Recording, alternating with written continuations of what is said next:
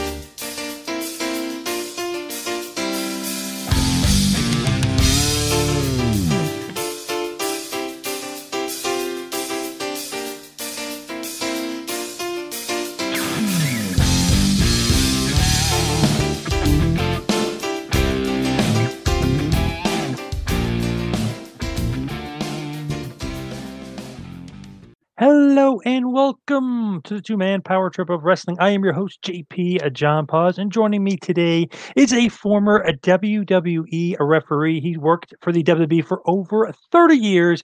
He is Mr. Mike Chioda. Mike, welcome in to the two man power trip. Yeah, thanks for having me on, John. Appreciate it. John Paz, what's happening? Hey, not too much. I know we are just kind of talking off air. Fellow Jersey boy, which is awesome. Yeah, right. Fellow Jersey boy. Born in Bayonne, raised up in Cherry Hill in 74. And missing Jersey a little bit, but I've been kind of away from Jersey for a while. So I was in Texas for about 13, 14 years and now in Tampa, Florida. So enjoying the weather here. Oh, I was wondering why you had that Texas number. I was like, oh, Texas. Oh, I Yeah. didn't realize you live in Texas. Okay. Yeah, I was in Houston for about 13, 14 years over there. Oh, nice. Okay. Jersey, Texas. Interesting. And Yeah, Florida. yeah, now in Florida. Yeah. Warm weather. That's it. Better beaches here too. So it's nice joining Tampa. Three wrestling hotbeds, too. That's true. That is true. That is true. Now, when I think of like New Jersey and wrestling, I think of like, Gorilla Monsoon, Joey Marella, you know, obviously Oh, yeah. Bam Bam, Candido and stuff, but you Yep. kind of broke in under Gorilla, right? Yep, they're the Gorilla Monsoon and uh, broke in, started doing the ring crew when I was a teenager, 15, 16 years old. Doing uh, that's when Gorilla had his own little territory from Vince Sr. And he had a ring, and, and Victor Quiñones used to run the ring crew, and Joey Marella used to work it, Tony Chimel and I. And he used to make good money. We used to make 300, 400, 500 bucks a night working, selling programs and doing a ring crew and robes and you know, all the other stuff. So, and grew up with the old school wrestlers and did that. And I went back full time when I was about 18. That's awesome.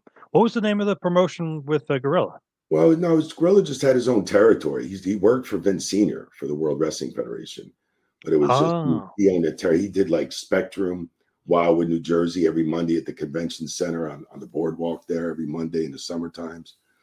Um, he did Salisbury, Maryland. We kind of had like the a little northeast territory, Allentown, Pennsylvania, and all that. So he just had his little territory, and he used to work all the ring crew. That's before Vince McMahon took over. This is when Vince Senior owned it. So you were kind of working for the WWWF, really? That's correct. Yeah, I, I did. I did work for the WWF when we came when I came back full time in eighteen nineteen. So, and it was World Wrestling Federation at that time as well. Were you always a big fan? Was that like your you know life's goal to get in the business?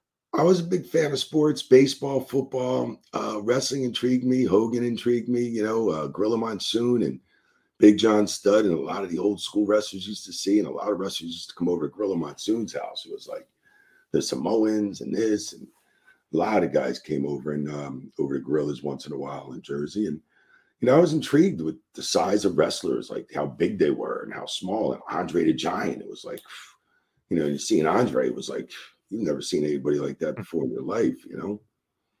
How was Gorilla like personally? How was he as a Great man? guy, great guy, and he was very straight up and gave me a lot of words of wisdom in his business. Um, a lot of lot of wisdom that I took from him in the business, you know, growing up and stuff in this business. Just his his uh, his wisdom paid off, and his words were to me like, "Hey, I want you to be you should be a referee.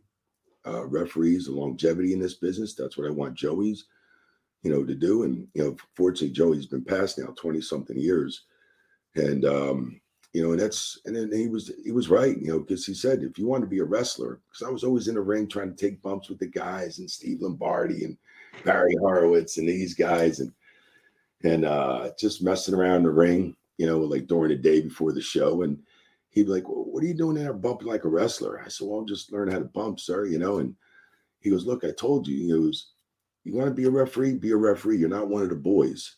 I want to see you be a referee if you want, and then you'll have a longevity and you'll have a good career. Some of these wrestlers have a five, 10 year span. Some wrestlers have a good 20, 30 year span, but most of them have a good five year run, 10 year, and they're done. He goes, You referee, you could be refereeing for many years. And it's true, three decades. So how do you kind of break in and start like training to be a referee? Is that under Joey Marella's wing? that was under Joey Marella's ring, you like his wing teaching me um, old school wrestlers. I mean, I was in the ring with George Animal Steele, um, Greg the Hammer Valentine.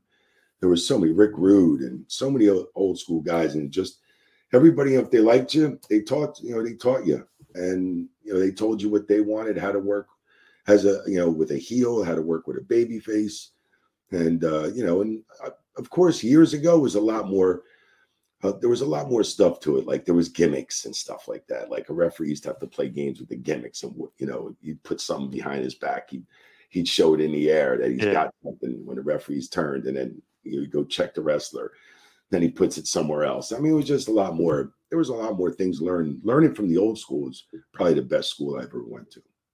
For when you're when you're doing that, are you in with like the wrestlers also? Like when you're training, I understand those guys like around George Steele and Valentine, but like, are you yeah. bumping at all? Like, what are you doing as far as like training for refs? No, you would just you would just uh be in there every day working work as far as back in them days in the in the 80s, you would just you would go out there and learn. There was no school.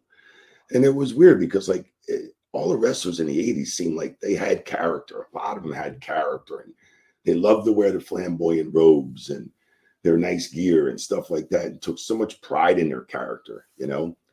And you know, at that point, and even in the 80s, people really didn't know whether it was fake or real, you know, because they'd see it and they go, okay, that's oh, that was real, you know.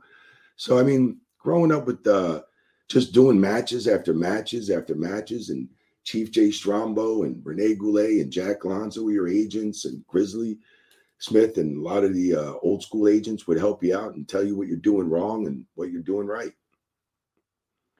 when you are kind of like going through the motions and stuff, is it really like let's just say it's your first match, they just throw you out there and they're like, okay, just fend for yourself. Like go, yeah. go, yes. you know, go get it. That's exactly what it was, you know. And like, but a lot of wrestlers like back then, and they still do today, and they talk to each other. And we used to talk Carney, and they taught you how to speak Carney, so that people wouldn't understand what you're saying, or when you're on TV and stuff. Um, so we you know, spoke a lot of Carnival Car- Carney, and um, and they just taught you, and it just it just got thrown out. Like one day I showed up.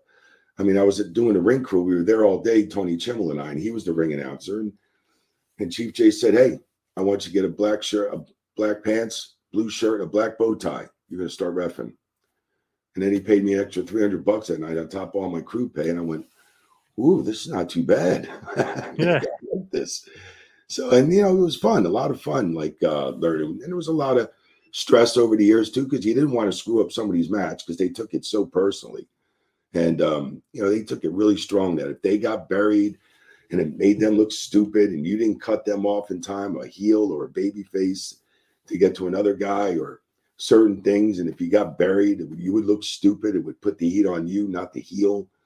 So there was a lot of, you know, a lot of guys that taught me right.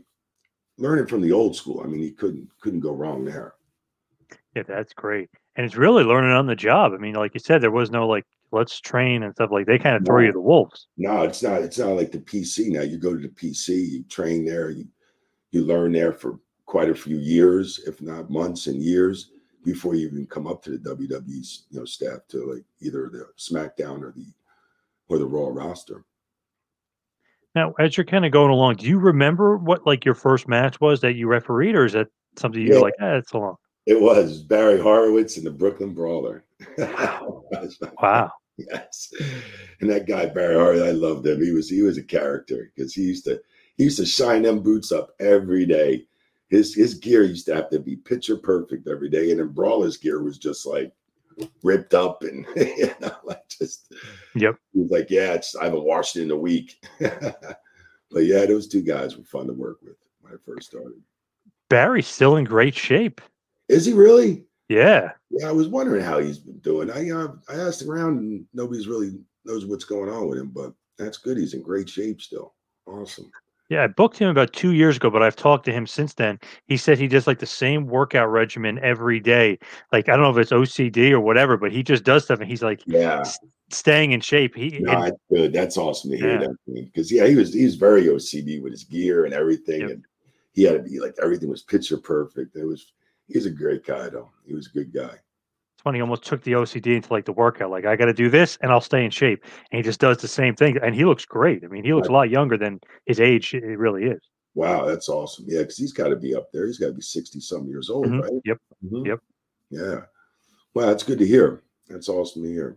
Yeah, he's doing good. Uh, Brawler seems like he's doing good. He seems like he's in great shape too. Uh, Yeah, getting big. bro, he's got to stay in shape and stuff. He keeps busy. He's a go getter too. He's always hustled, you know. Fortunately, the company let him go a few years back and stuff. And, you know, I don't know why I thought he'd be around forever too, but uh, so did I. I thought I'd be around forever, but things happen. Right. And definitely want to talk about that, get back into that. But first, how'd you actually get in though? Is Gorilla kind of opening the door saying, Hey, we have a job for referee and Yeah. that's how you get in? Gorilla got me, you know, got me spoke to somebody in the office, and then um, and then uh, Terry Garvin was just taking over at the time. Um, Terry Garvin took over ring operations, but um, I started off for about a year on a crew with Tony Chimel, and then and it was like a tryout period almost for like eight months to a year, and then I got put on the books, was uh, went on salary for ring crew and stuff like that, and I was salary and and just went on from there. Just they just want to check you out for a year if you can handle the road or whatever. And uh, of course, in all our years, we never missed one shot unless it was weather permitting canceled or something else. But we never missed one shot with the ring crew. That's a great record to have. Yeah, that's awesome. Now, when you're doing like the ring crew, where is like the ring? Is it always set up at the same point? You kind of dismantle it and then take it to the next place with in the same truck, or how does that all work? Yeah, we had a truck based out of New Jersey, right in Willingboro, New Jersey, so Mount- near Mount Laurel, New Jersey. So we had a truck there, it's stationed there all the time. So we we'd get in, leave our cars there at this at this spot. We used to pay to rent the truck, just park it there, and it was just based in this place. And then uh, we'd take off for 15, 17 days, come back later, and a few days later, go back out, go back out on the road. How many guys are in the ring crew? it was just it was just Tony Chimel and I. And then sometimes Wow. it'd be a third guy. And then sometimes we'd have a steel cage with us too. We'd rent the truck, but we had a nice WWF truck or you know a nice straight job, like a 26 footer with a sleeper and all that. So and um, you know, we, it was just Tony Chimel and I would go to, you know, back in the day you had fans used to have other people helping you. But over the course of the years, you know, unions took over, and then we went to buildings with a lot of unions and certain like always when you went to MSG, it always had a union, Philadelphia, certain other cities. So um, you know, fortunately, you know, you have union hands helping you and you're just directing and managing, and you're working and you're working as well too, all day. Hate working with those unions. I've had some bad experiences working with those. well, yeah, they're pretty good. As long as you give them some t-shirts. yeah, them there you go. Tickets and t-shirts. That's great. That's all they need. That's great. yeah, yep, that's it. So what like when do you actually debut? Is it 1989? You like get Yeah. on TV, TV, and kind of Yeah, debut? 89. Yeah, I was refereeing pretty much like in 87, 86, 87. It took me a couple years to pay the dues and then get up there. And then, then I started my debut in 89 on TV. Uh, 1992 was probably one of my biggest um, venues. It was like 82,000. That's the most memorable venue there. London, Wembley Arena in London, nine, 1992 at SummerSlam. There's about Nice. 82,000 people there.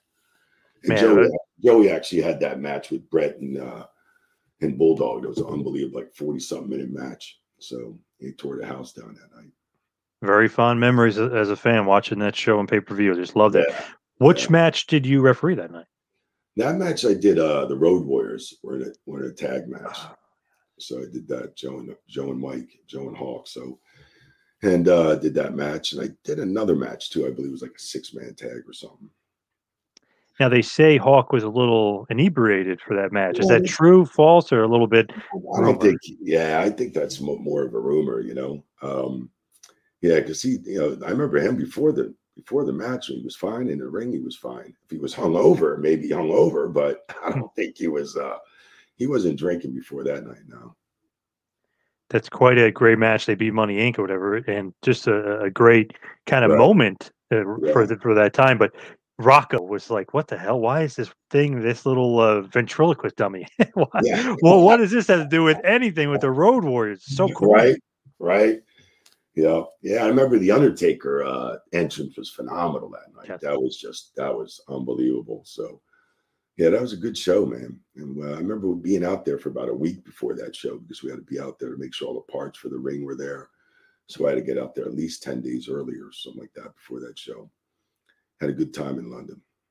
Do you ever get nervous? Like there's a big crowd or something? Like I know the wrestlers would probably get nervous, but do, do the refs get nervous? Like, oh, I better not screw anything up. Yeah, I mean, you definitely worry about the spots you have, or if you have to take a bump and your time is coming to be there for that bump, and you have to make sure it looks good and incidental, not you know on purpose or it's mm-hmm. just.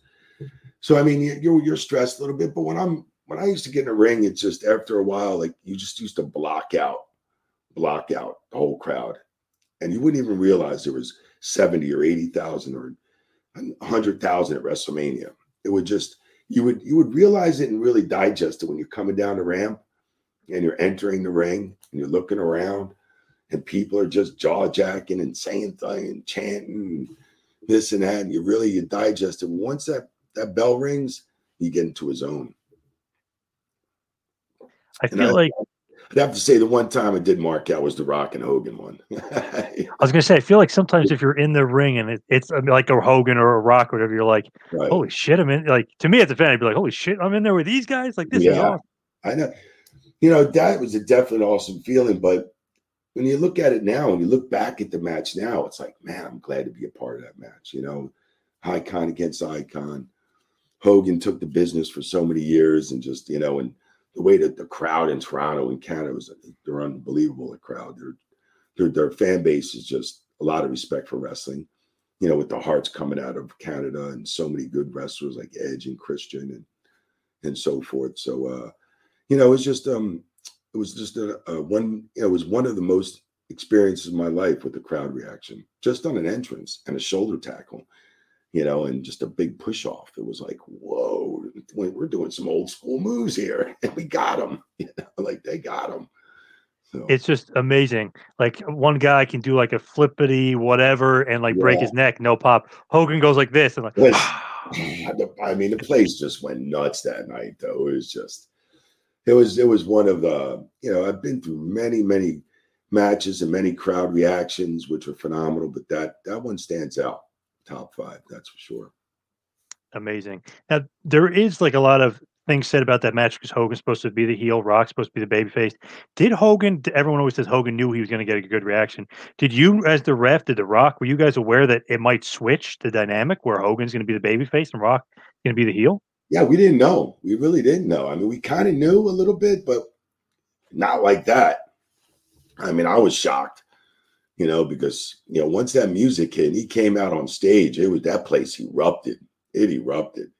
And we kind of didn't know which way. I mean, if they did know, if they were 80% sure, they would have put that match match on last, I believe.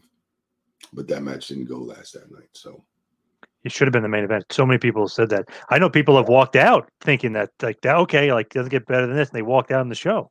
yeah. Oh, did they really? Yeah. Wow. Yeah, that's because you still had the, had the Chris Jericho, um, you know, in uh, Triple H match after that, but and that was a title match. Yep. And so, I mean, and that's what was phenomenal about that match. There was no title on the line. You know, there was no title on the line. That's it, and that's what made it so like just icon against icon. And uh, you always say like, you know, Hogan passed the torch to Rock. Rock took the torch, and then he. A little while later, went off to Hollywood. I went, Yeah. how are you going? Yeah. so that's what happened with that.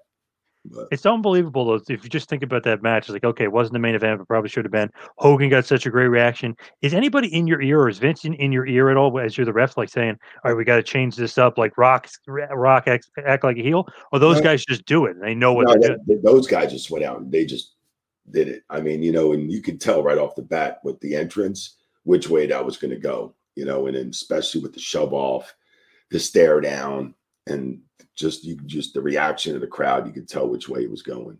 So they were kind of like almost booing Rock at some point and then doing this and then just blasting for Hogan. And it was just um it was just a remarkable night. Just uh and like I said, if, if they were if they were sure they would have put that match on last, but nobody knew really. I mean, I know I didn't, and I was shocked at the reaction right off the bat. How do you hide your emotions as a referee? Because if that was me, I'd be like smiling. This is awesome. You know, Hogan. Oh shit! I Like, how do you hide look- them? Dumb look stare on my face. It was just like you know, I, I was just watching them on a stare off, like we got these people already. We haven't even you haven't even touched. So um, yeah, it was just it was unbelievable, man. It was like one of the fantastic moments of my career, professional wrestling. Now, as far as like being a ref for the match, I think a lot of people, and I've had on Earl uh, Hebner before, I had on Marty Elias, I've had on some other referees, but I'm just always curious, like, what is the importance of the referee to a match like that? Uh, James Beard too, saying he's the, very important, the third man in the ring. Right. What's like kind of your importance in that match?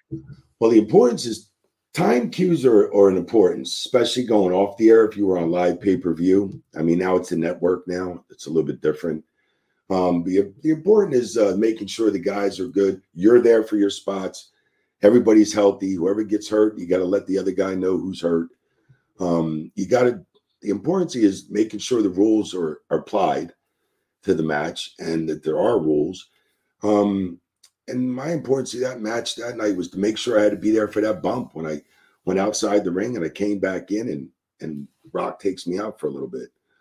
And um, I mean, and you got to make sure you're there for the counts. I mean, you just everything's important as a referee because there's, I mean, there's a lot more to do these days in detail because they're doing a lot more crazy stuff. I mean, this wasn't going to be a high flying match, jumping off the top rope and onto a table and all this. This was just a you know a, a big icon against icon, and they're just going to ground it. They're going to you know nobody's going to come off the air, you know and nobody's going to be leaping and flying. So, but the importance of a referee is has to it's cues, making sure you're there. Your false counts are good. Um, you know, they obey the rules so you don't look stupid and you don't you don't get buried. I feel like the referee, as a fan, like you don't know, like, oh, what are they doing? What's their role? I feel like it's much more important than the average fan would even think. You know, like is. right? You got you got somebody in your ear, is it Vince or somebody else telling you maybe some things? Right. Not yet. And uh, they're telling you a lot of things. Like it's if Vince goes to the gorilla position, he's right next to the gorilla position, and the gorilla position will feed you all the information there. So, and then it's whatever Vince says, you know, then you're getting it fed right from Billy Kidman or was Jerry Brisco years ago or or Gorilla Monsoon. And I mean, it's just um over the years. So it's just, you know, you you got to be there for time cues. Make sure guys these days with concussion protocols are huge um, blood. When blood's there, you have to put on gloves. You have to make sure you might have to stop the match. You might have to get the doctor to glue it up if it's a deep gash, uh, you know, and so forth. Um, because they don't like to see a lot of blood in the ring anymore. Um, sponsors don't want to see that. Um, but you know, I see AEW's going that way a little bit lately, and I like kind of like that. You know, I mean, they're Yeah. doing actually some crazy stuff, which uh, I was watching uh, Matt Hardy's match last night with Darby. You know, it was a pretty good match, pretty good intense match, that hardcore match. Yeah, yeah, not not too bad at all. A little crazy with that that finish though. I mean, that was a little Yeah. crazy. That was crazy. I, that was crazy. That kid's good, man. I like that Darby kid. Good kid. With AEW, any plans on returning? Because I know you did obviously do a, more than a few matches for AEW. Yeah, hopefully, if Cody needs beat, it, it calls me. You know, he said when the pandemic, you know, things open up some more. So I know they started hiring, but you know, hiring big names like Big Show and and Rusev and all that other stuff. So yeah, hopefully, you know, uh, whatever he needs, you know, he calls me, I'm down there. So How did that come to pass originally? That was all through Cody getting Yeah. getting those matches. Cody and Chris Jericho. Yep. Chris Jericho and Cody and stuff. So, and uh, they got in touch with me and appreciated that. And hopefully, uh, it's it's a part time or a full time gig coming up, hopefully. What do you think about how everything was run down there? Did you like it professional? Yes, yes, very professional, great crew, a lot of young talent coming up. Um, and they got a lot of good old school guys there. Enough, you know, like Arn Anderson, and you know, I know they picked up Sting, and a lot of guys like Tully Blanchard and and uh, Dean Malenko, and they, you know, these this young talent can learn a lot from those agents and managers. When you get brought in there and you- you're in AEW, do you ever think like, oh, it might be heat, even though you were technically released from WWE? You think like, oh, there might be some heat if I work for AEW, or that doesn't work like that? Well, yeah, I mean, it, it kind of like I don't know, like because um, you know WWE said something about. Well, I mean, they did call me for a match a month or two later after they released me for Edge and Christian, uh, Edge and um, I'm sorry, Edge and uh, Randy Orton. But I was on my way to Texas, and there was no way I was going to be able to make it. They took, they thought I was still in Tampa, but I, unfortunately, I just was driving on my way with my wife to Texas, so I couldn't get back in time to do the match.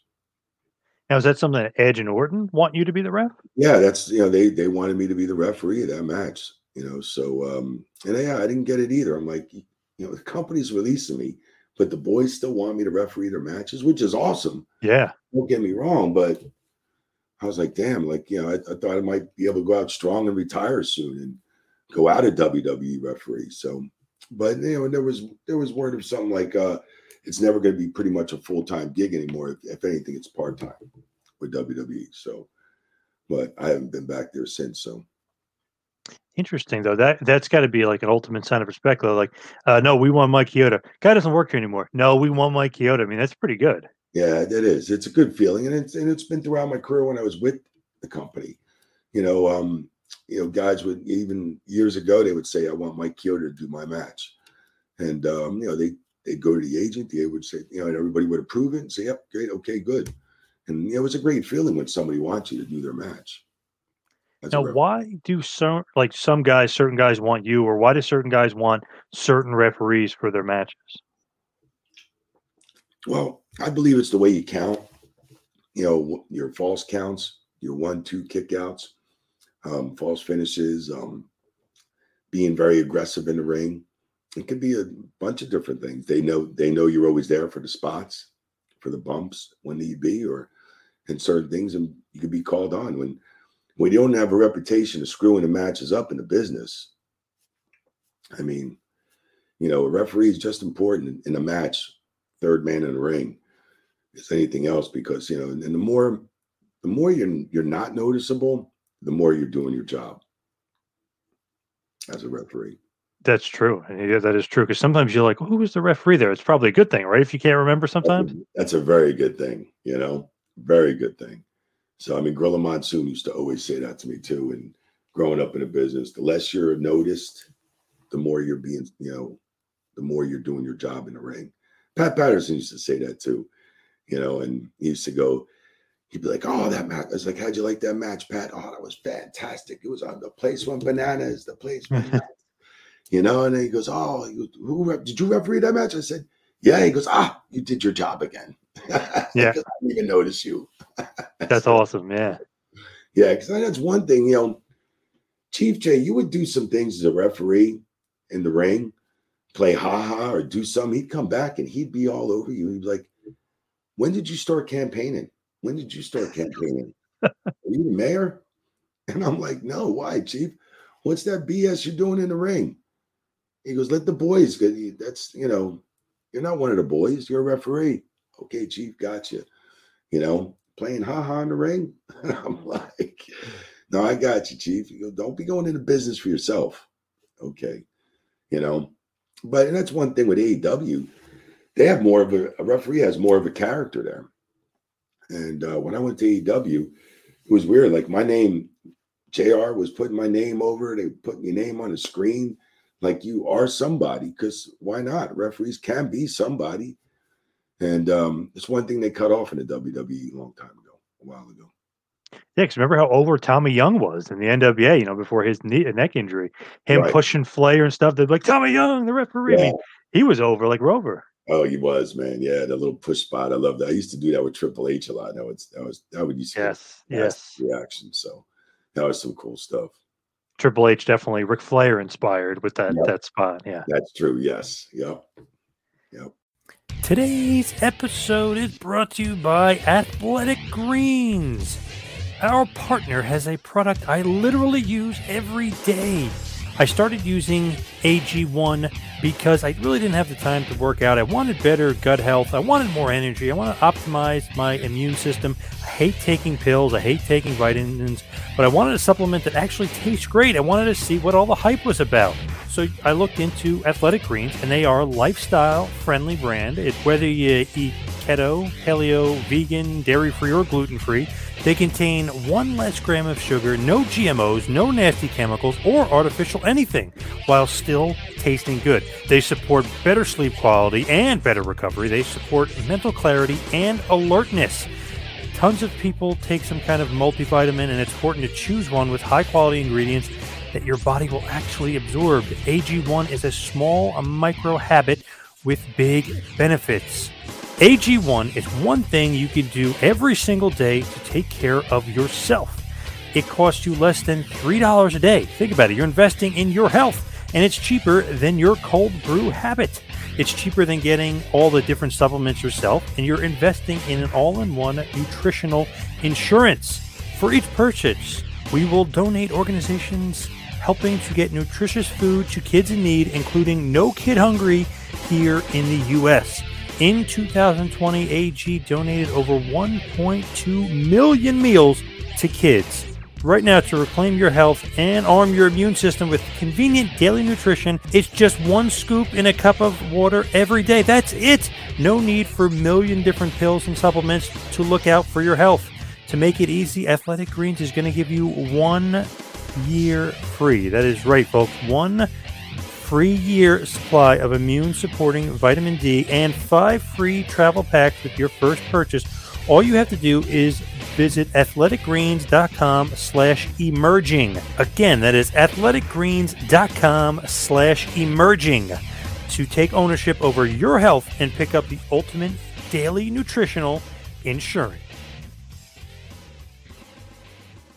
Now, when you're doing that stuff, like the push button, does that have to get cleared by anybody, or is that just the wrestler says to the agent, like, we're doing this spot and, and we're going through? Like, how does that kind of get It works like that. It just he but you know mentions into the uh, agent. We're gonna do this push spot. Just get a little reaction out of the crowd, fire him up a little bit, get that done. Show the referee's got respect in the ring, and he's not getting you know stomped all over or buried. And it was just it was a good little spot because the crowd used to go nuts all the time. So, and then um of course definitely it was done on TV. Would have to get clear cleared by Vince.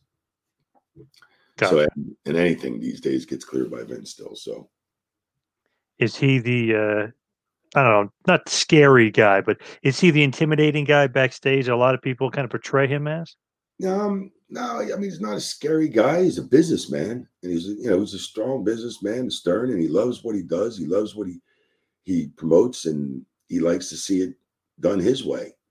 And um, you know, and that's why I was just like, you know, I would talk to him and be con- quick conversations. How, how are you, sir? How are you, Mike? Good. You know, this and that. And in gorilla position, if he wanted anything, you know, he would let me know what he expects out of that match, or and he wants to make sure the referees don't get buried or they don't look stupid. And um, you know, he would uh just and he'd be, yes, sir, no, sir, yes, sir, no problem. Get it done. It'll be done. Now, where does that come from? Him being a scary, intimidating, intimidating guy.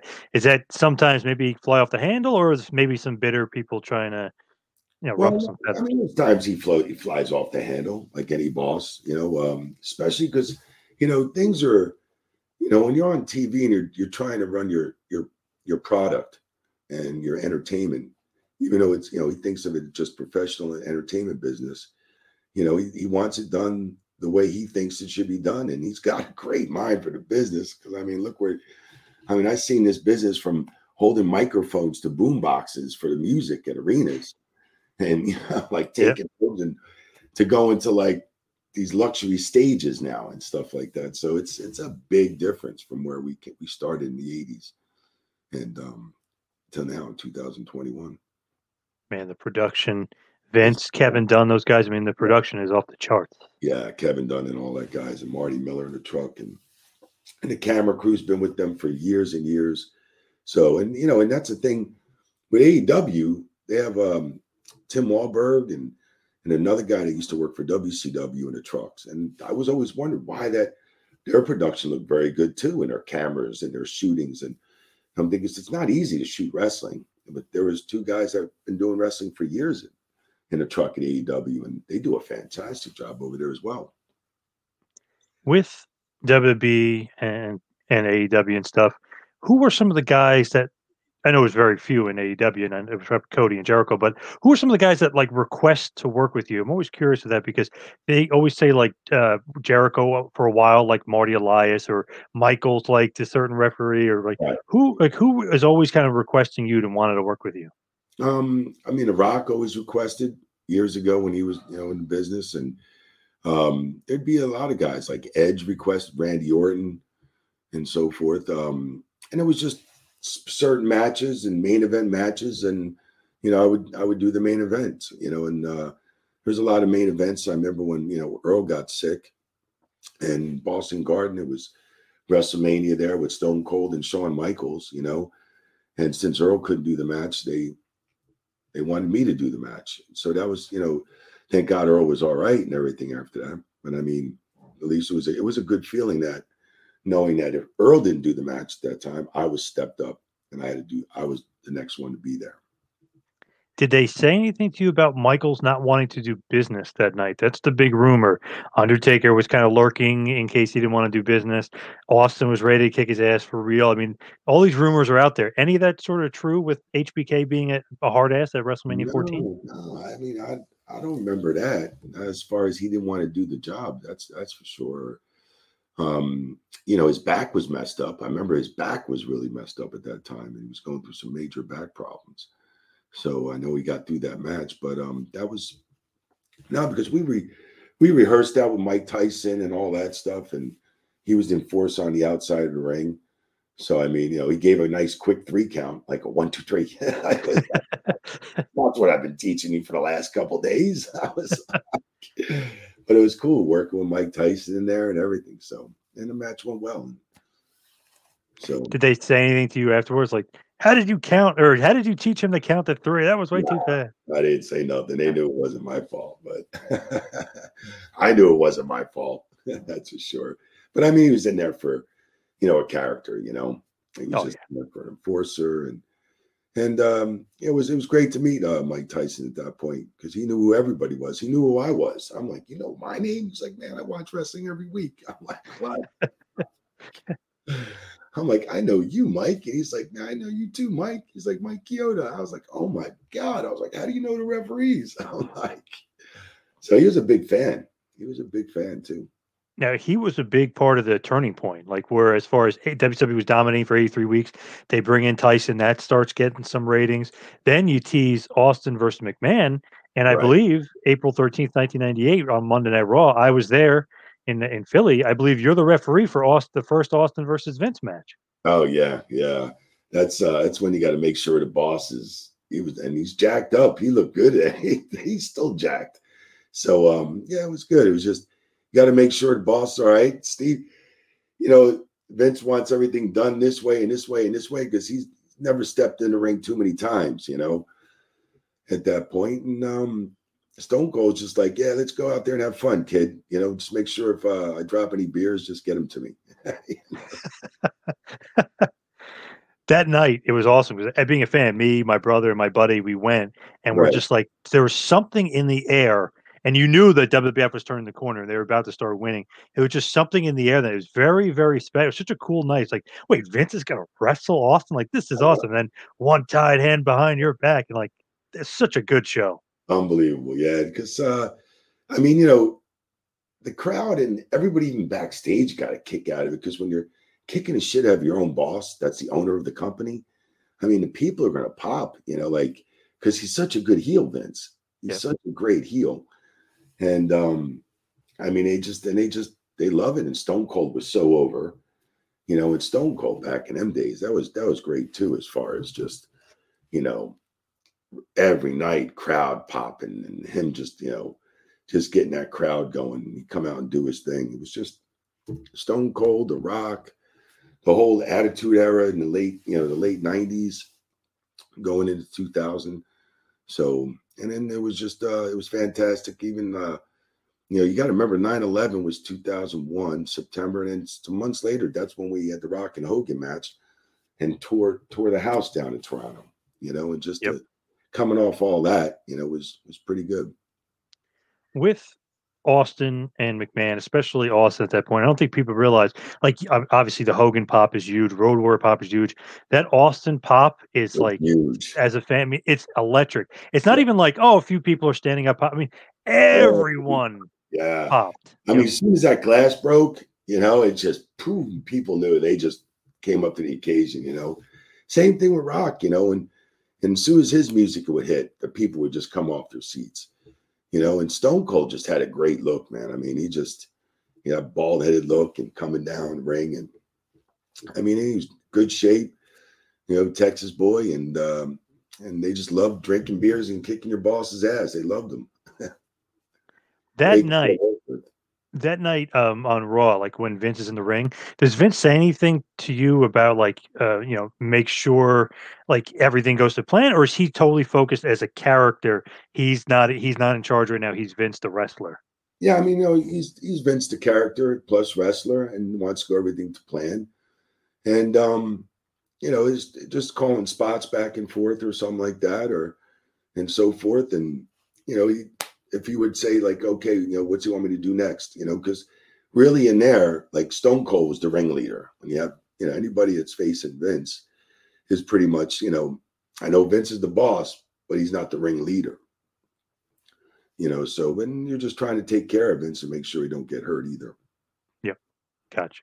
Now, is your role like even more heightened because it's Vince, or is he just one another one of the boys to you? no it's just it's it's a little more hyped when Vince is in there because you don't want to screw up when your boss is in there that's for sure so and uh, you want to make sure he's happy with everything that went with the match because he's taking it just as serious as anybody else As far as like big time, and I count Rock Hogan as like a main event, even though technically it wasn't the main event. How many like WrestleMania main events have you been a part of? Because I know it was 21, 22, 23, uh, 28, 31, 14. I might be missing some, but it was a lot you were the main event for. right right um yeah it was a lot i mean I, I don't know how many exactly i was the main event for but i know there was a lot that's for sure um you know it's just the rock and hogan um rock and stone cold match when they they i had the first 10 minutes of that match before i got my head ripped off with a chair Yep. and uh so i mean yeah that hurt for a few days boy my bell was ringing um and uh you know i mean it's just all the all the there, there were some great matches in there with triple h and batista and this one and just so many phenomenal i don't know how, how many exactly i've done but i you know what i'm gonna have to look that up Yeah. That's pretty awesome though. Like you're like, hey, I have been in as many main events of WrestleMania as Hogan. You know what I mean? It's like, damn, it's pretty impressive. Yeah, well, I, did, I sure didn't sell tickets. I comp tickets, so Good point. Yeah. You know, How do you get that? How do you get that spot though? Is that that's just Vince saying like he wants you in the main event? Yeah, I mean that Michael Hayes, Pat Patterson when he was a big agent back then, and Michael Hayes is still a big agent, one of the producers over there. And you know, when you get top agents and they they pick the referees too, they'll say to the talent, "Hey, let's get so and so to do this match, or get this referee, get Charles Robinson, get John Cone, get Chad Patton, or we want Mike Keeler to do this one." And that's how they they make the lineup. Got to be like a great honor though, because the last match, the biggest match usually of the night, most True. important match of the night. No doubt. Yep. That is true. And like and like I said, uh, you know, most referees stress with commercial breaks and going off the air. So you got to hit your cues. It's very important. And you got to tell the boys that they got to get their cues on spot. Has there ever been a time where you're like rushing the guys? Or like, guys, come on, Uh, you Oh, know, yeah. you get, Oh yeah. Oh yeah. Cursing up a storm, swearing because I'm getting cursed at. I'm getting sworn at. You know, when you're down to that 30 second mark and the finish has not gotten done yet, and they need at least 10 seconds of them, you know, like gloating or doing something at the end or pointing at the WrestleMania sign. Yeah, that gets stressful. Oh yeah. Oh yeah. It gets a little intense. any time where you basically had to like tell the guy like no cursing or whatever, but finish it before I get killed over here. I mean, come on, what are you? Oh, yeah, doing? no, that's that's it. I mean, that's like let's go effing home. Let's go now. I mean, we gotta go. We gotta go now. I mean, screaming. Acts like I'm yelling at the wrestler, but I really am because I'm telling we gotta go home, you know. So I mean, it's just um I've never I've never in my career went off the air not with the finish not with the finish not being done. Always executed the time cues and gone off the air with the show. And that's probably why they wanted you for the main event of Mania. I mean, it's the biggest show of the year, probably the biggest match of the year. Could be, could be, could have been, you know. So You gotta you gotta hit the uh, the home run all the way around. you do. I'm- I'm just curious, is there a certain wrestler that you didn't maybe like to work with because they wouldn't hit their time cues? Um, you know, there's there's a lot of guys that there, you know, there's not nobody I really didn't like to work with or nothing like that. But it's just sometimes you have something laid out, and sometimes that time goes so fast in the ring, and you, you hate to rush a match, and you just got to go over your time limit. But you know, and that's that's happened a lot too, where they've gone over time time cues, and then they've had to take in a match off the next match, time off the next match. So oh, you're cut three minutes because they went over three minutes. That's normal. So things like that happen, and you know, and sometimes more matches go over five minutes or eight minutes, and the back gets hot. A little, you know, the agents get hot, but it gets worked out. Did Michaels ever get in trouble? Because he always says, like WrestleMania 25, for instance, they gave him and Undertaker like 14 minutes, and him and Taker looked at each other like 14 minutes. We're going at least 20. So it's like, did did they ever get in trouble? Like, or does the ref get in trouble? Does the agent get in trouble? Like No, when that I mean, happened? well, it's- I mean, sometimes everybody gets a little, you know, reprimanded, but they know it's a talent, and the talent takes the heat for it. And the uh, the referee, they you know, you they know the referee's giving the cues, and so I mean, yes, I mean sometimes you know, like uh, Shawn, I mean Shawn and, and Taker's match, Charles Robinson had that match, so I mean you know, and Shawn and Taker, they can use up the time and get no heat. That's for Yeah, sure. you know. yeah. But it's uh, Yeah, you, know Michaels is going to use it wisely, and it's going to make the match better rather than like go home already. exactly, exactly. Especially him and Taker. You know, those matches were phenomenal. I love them. Watching that match. I wish I had that match. Charles Robinson had that match. I was going to say, is there any matches you wish you had rather Yeah. than? Probably that's one of the matches I do wish I had. That, that Taker Shawn, you know, definitely. That was a hell of a match. The first one there too. Remember correctly? Were you the ref for Razor Ramon One Two Three Kid when One Two Three Kid did the like the crazy upset? Sure was. Yep. That was a that was a great feeling in that Manhattan Center. You know, a great vibe, New York crowd. Um, it was just a great wrestling place, a theater. You know, it was like, just like a tower theater place. And um, yeah, that was that was awesome. I was in that bow tie with the blue shirt and a little and a mullet back there. Yeah, the mullet back then. but what a pop, but what a reaction I got. Yeah, that was pretty cool. Pretty good night. Now, as far as like actually wrestling, I know you had at least one match. I think it was you, Jericho, Rock against the Dudleys and Nick Patrick in the Alliance era. Did you ever get a kind of any more inkling like, man, this is great. I want to wrestle some more. Or was this like, ah, I shouldn't be out there? No, I shouldn't be out there. Yeah, I was kind of like that was cool to do. That was awesome. With I mean, look at Y2J, Chris Jericho, and and The Rock, and the Dudleys, and then Nick Patrick. You know, and uh, it was a great time. It was a lot of fun, and um, yeah, but I didn't want to be doing that every night. That's for sure. it was too late in my career to start wrestling. That's for sure. How did they say like, hey, we're, we were doing this WCW versus WWF thing. We want you to wrestle. Like, how did it even come about? Yeah, I mean that's why I showed up to the arena that day, and they, they were like, "Look, you're you're going to be wrestling." I said, "Wrestling? I don't have wrestling gear." He's like, "Oh, you're going to be wrestling in your referee gear." I said, "What?" And they they told me, you know, it was six man, and so it was great. I had a lot of fun with it, and I was just hoping I didn't screw that people's elbow up too much. don't screw this up. Don't trip. Don't fall, and don't kill Nick. You know. Yep. So yeah, but we had a lot of fun with that, and that was one of my uh, moments in my career that I liked a lot. I can never say, you know, I, I don't even remember another referee having a match like that. To be honest with you, Few and far between, for sure. yeah. Now, did you think like you should have some more matches after that, or or no? You you didn't think you were that great? No, let me just uh let me let me go back to ref, and that's all. That's it. Stick to what I know.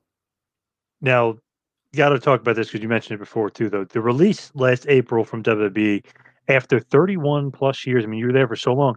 You said you were a bit shocked by, a bit surprised. Did they ever give you like a reason of, of why it happened? Like Brawler Two got released and Rotunda got released. I mean, a bunch of guys got released. No, I don't know. I mean, Tony Chimel was 38 years in the business. I was 35. Um, John D'Amico was 32. And I just had dinner, seen John D'Amico last week, went out to dinner downtown Tampa and seen some of the referees and stuff.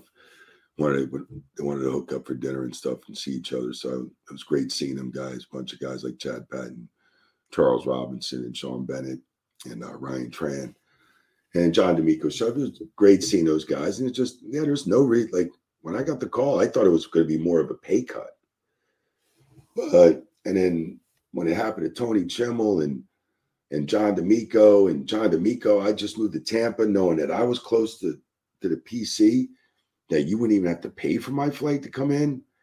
You know, I could because I was driving down there helping training the refs. I was working my shoulder out. I was injured for about six, seven months because I had bicep and um, rotator cuff surgery. And I had Dugas in Alabama. They had Dugas in Alabama do it for me. Did a great job, but I was ready for WrestleMania. And then the pandemic hit I mean, it was a great thing. It was like, wow, WrestleMania's in Tampa. I just moved to Tampa. And so, I mean, it was all like, uh, it was just a complete shock. I thought it was going to be about more of a pay cut than a, a release. Did they give you a reason, or was just because of the pandemic they were just cutting all the old, like the old timers, kind of? That's that's what it was. I was just, I guess so.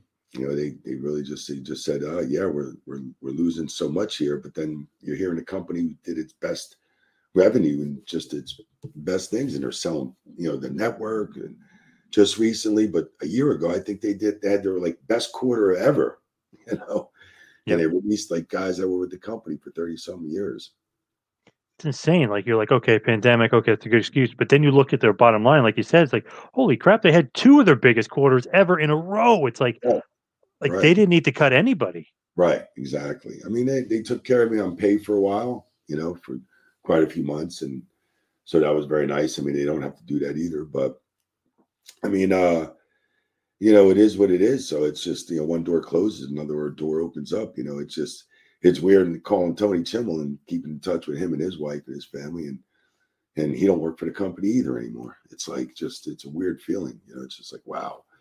So you know he's just he said look it's time maybe to live a normal life instead of traveling all. I mean because you know, when we were busy, we traveled so much in our career. It was just, I mean, over 50 different countries and a lot of countries in and out of every country, all the little towns in Italy, England, here, there, South Africa, Japan, China, Korea, Singapore, so many places all over Canada and all over the United States and all these little towns in the United States. We've been to like everywhere, Tony Chimel and I. And so it's kind of like, in, in, other words, maybe uh, you get up at eight, go to work at nine, and come home at five.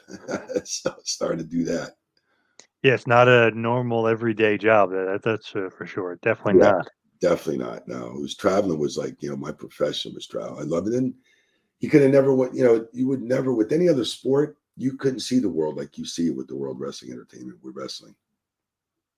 Does it make it any easier or harder that all your like your friends are kind of released with you, or, or guys you know for years are released with you, or does that even make it harder? It's like, oh, we all got released. Like this is terrible. Yeah, I mean, it's it's it doesn't doesn't make me happy to see anybody get released, especially during a pandemic. Um, we were, you know, kind of like, wow, just during a pandemic. Well, we've been through the thing, you know, the ups and downs of the company so many times. Whether WCW was going to put us out of business, whether the scandal years ago was going to put us out of business, whether this was going to happen. Um, and in the pandemic, it's like, so how do we go out and make our money when there's no work and no nothing going on really, you know? So it's kind of um, just waiting for things to open up. Yeah, it's like they're the only game in town. Obviously, AEW runs, but all the other promotions stop running. Everybody loves AEW because now you have somewhere else to go. So it's it's great to have competition. And Tony Khan and them guys are doing a great job over there. And Cody and Y2J and all them. Great job. If you look at it, it's like Christian, and you know, he's back wrestling. Big Show, Jericho, Cody's Yeah. from WWE Tech. I mean, a lot of guys. Uh, Matt Hardy finding homes in AEW. That's correct, right? And you know, like you always heard, they weren't going to pick up too many WWE guys, but they picked up the right ones, I think, and hopefully, I get there full time. So hopefully, uh, you know, I'm there full time at some point. Like They that. are lacking a senior referee. I don't know if you've noticed that. right, yeah. I Like the leader of the crew, right? I mean, they need a, a lead guy. Yeah, they all do a great job, the referees, right? But yeah, I mean, you know, it's it's um yeah, I would love to be down there helping referees out there, doing matches and helping refs and working with that young talent they got coming up in AEW. That'd be great. Now, I always hear Jimmy Korderas, obviously Yeah. former WWE referee. I always hear him saying that they making the uh, referees look bad. Yeah. You ever get that sense? You ever think like, oh, you're making the ref look bad? You ever get that feeling? Yeah, I do. I definitely do. I know where Jimmy's coming from too, and stuff like that. You know, um, and yeah, it's it's it's it's a lot of things where a referee could, you know, work with the talent and you know, can we shorten this spot up so I'm not out there with for 15, 20 seconds and just with my thumb up my butt, you know, just sitting there going der and Yep. looking stupid or um and you, of course you don't want you know you want to see things when your back needs to be turned and somebody's supposed to take it. Just a lot of things where you can work with the agents and work with the talent. And they do care about the referees that's for sure. They do care because when i was down there they did care about rules and and the regulations and stuff so I remember there was one spot. I forget who was in the match, but Aubrey had to like walk by the cheating because the person came up on the apron on the wrong side. She had to like walk by, and she like it was so bad. I was like, yeah man, they made her look so bad. But she, what, what was she supposed to do? That was the spot she's supposed Right. to get distracted with. It's like, oh Right. man, right right yeah if somebody comes up on the wrong side and stuff like that that's totally uh you got to be on the same page and that's that's hard for the referee i mean that's that's nothing the referee can do just try and try and protect herself as much as possible. And during that spot she's got to just try and protect herself as much as possible. And, and that's it. So i mean it's when and there are screw ups like that. So i mean it's going to happen. I feel like sometimes the ref has to be the ring general, but sometimes the guys don't want to follow suit. So it's like, oh come on, guys. that's true. That's true. That is true.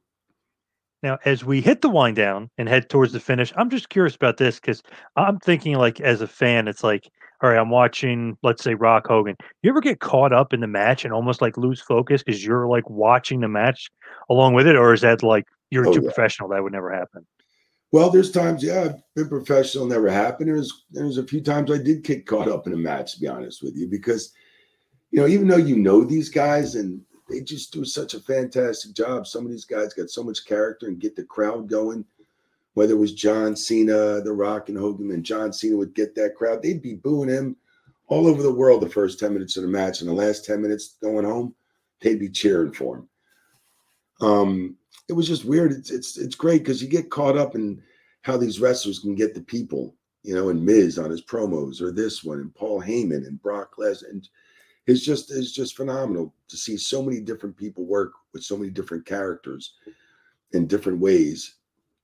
I would get caught up. I'd get caught up on Paul Heyman's promos a lot because I, I loved his promos, you know. Bray Wyatt. When Bray Wyatt used to do his backstage interviews and his his you know his promos. Oh my God, he's he's great at cutting promos. Kind of not feeling a demon character now, but I'm Yeah. right there with you. The Fiend, it's so weird. Yeah. it is. It's just it's a little just throws me off a little bit. And I'm not sure what they're going. I mean, I love Alexa Bliss. I'm not sure what they're going for, with, like how she's dressing. Like it's supposed to be like a little kid, or like I don't. I don't kind of don't get it. It's weird. I don't get it either. So yeah, it's a little you know yeah, it's a little weird. So I don't know. I know. And then they burnt him alive. Yeah, I see. I seen Randy post something or something on Twitter or somewhere like, "Thanks for costing me twenty thousand dollars to bring my family to wrestle a demon." Or. I went on. They probably made. He probably had a lot of family there, and he made him pay for all his tickets. yep. Sure. Damn. As far as kind of you know working at WWE for so long and and just being around, do you have any regrets in, in wrestling? Anything you like weren't able to do, or anything that you didn't get to get the chance to be a part of? No, not really. I really have no regrets. It's been a, it was amazing 35 run, 35 year run. I mean, it's been great. Um, you know, it's unfortunately it's what I know how to do best is refereeing. Um, do I want my career to end right now? No. You know, I, I still got a few more good years left in me, that's for sure.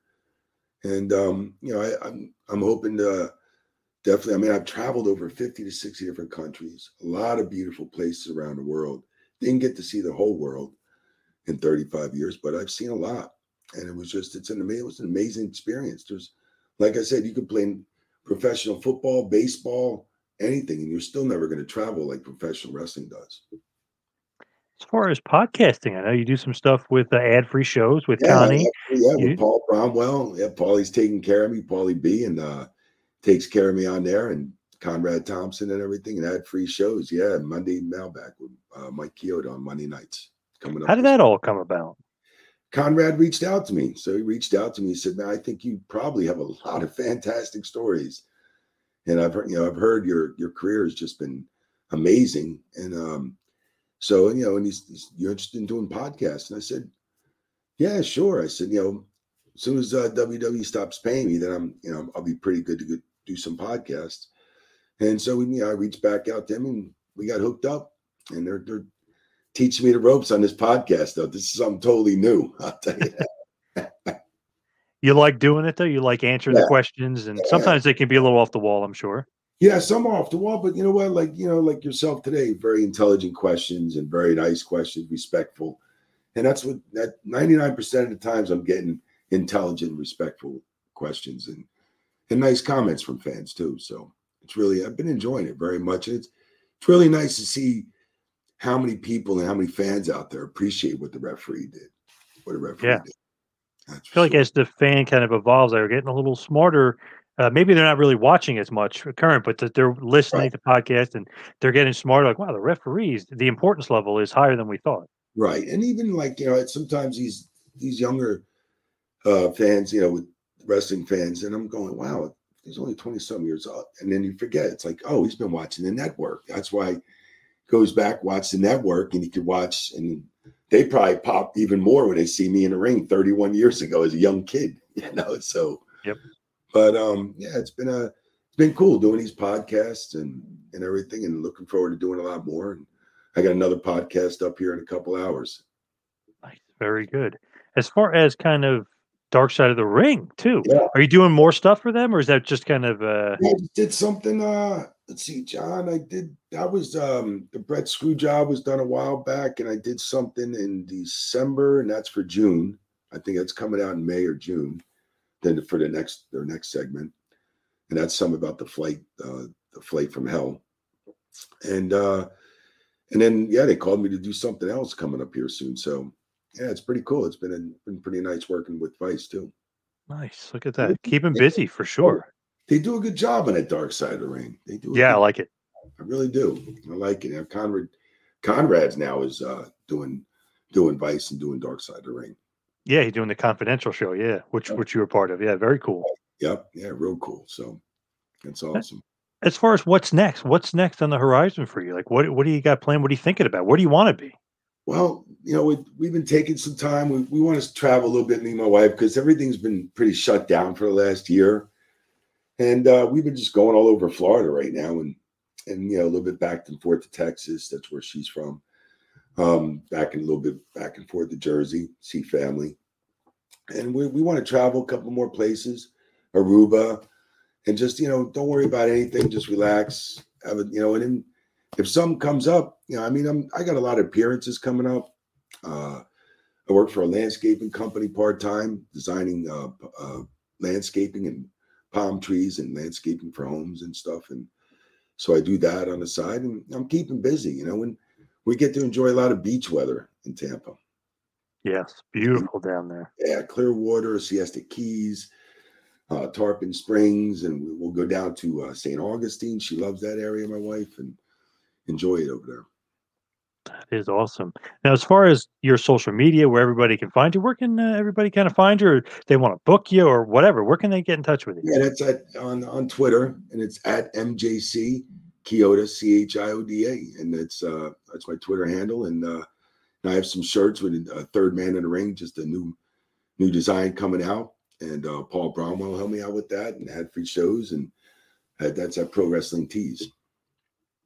Good stuff. Love it. Hope to see more and more and hear more and more for you. You've got such a, a great mind for the business, and you always telling some great, great stories. And I, I love hearing from you. It's good, some good stuff from you. And obviously, you've been around the block over 30 years in WWE. Pretty impressive. Yeah, right. Been around the block a few few decades, I'd say. Three and a half Yeah. decades. A lot, you know, you would say normally like a guy was in WWE for like three years. You're like, well, um, 10 times that. So it's pretty Yeah. impressive. I know, I know. We used to joke around when somebody was in, you know, when you're in a relationship for like six months or a year, they'll go, "Oh man, that was a good run for a year." yeah, no, it's like, it's it's been an amazing run. It's like, I mean, when you see the old school wrestlers that used to come to the Hall of Fame and stuff, oh my God, you're still here, Chioda. yeah, no, it's like, yeah, it's like, don't say it too loud. Yeah. Don't ruin it. Yeah. Yeah, but anyway, so unfortunately, you know, I mean, it, it'd be nice if I can finish off my career with AEW or train referees or do whatever. I would, you know, I'm up for anything. So we'll see. All right. Awesome stuff. Mr. Chioda, thank you so much for all the time today. Really appreciate it. Yeah, thanks for having me on, John. Appreciate it. Maybe there's another time. Let me know. We'll get together. Absolutely. Definitely. Thank you. Uh, thank you so much. Thank you and be safe in Jersey. This has been a John Paz Power Trip production in conjunction with the Two Man Power Trip of Wrestling. You could follow us on Instagram and Twitter at Two Man Power Trip. You could check us out on Facebook.